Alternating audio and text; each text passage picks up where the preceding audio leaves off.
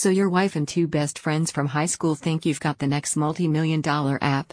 You think that's enough to ensure a successful startup launch? What does your target market really think? If that question left you stumped, it's time you considered beta testing your creation. If you don't know how to do that, you're in luck because Idea Pros has published Beta Test Like a Pro as part of its series of articles for aspiring founders like yourself. If you want to save on startup costs by making sure that your product addresses a really important need, then don't make another step without checking this out first. Once you get close enough to share your product or app with other people, you are ready for the next step beta testing, Idea Pros said. You can beta test anything from a product on a shelf to a web based app. One of the primary factors Idea Pros asks you to consider is the size of the testing group. It explained that not all products require a large group, but software applications may require hundreds of testers in order to determine the load capacity of servers or the quality of the user interface. Another thing you should consider is the type of tester.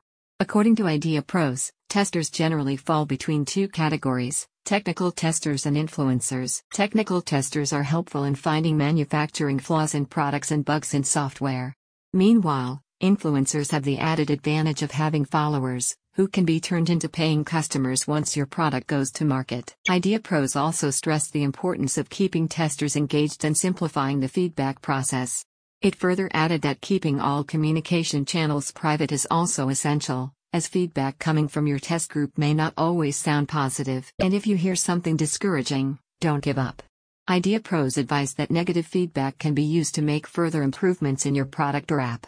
You will learn what's the best thing for your clients and what you need to do to make it the best app or product possible. Idea Pros was established by professional business creator Frederick Perry to fill a gap in the market for a more accessible means to obtain quality business education.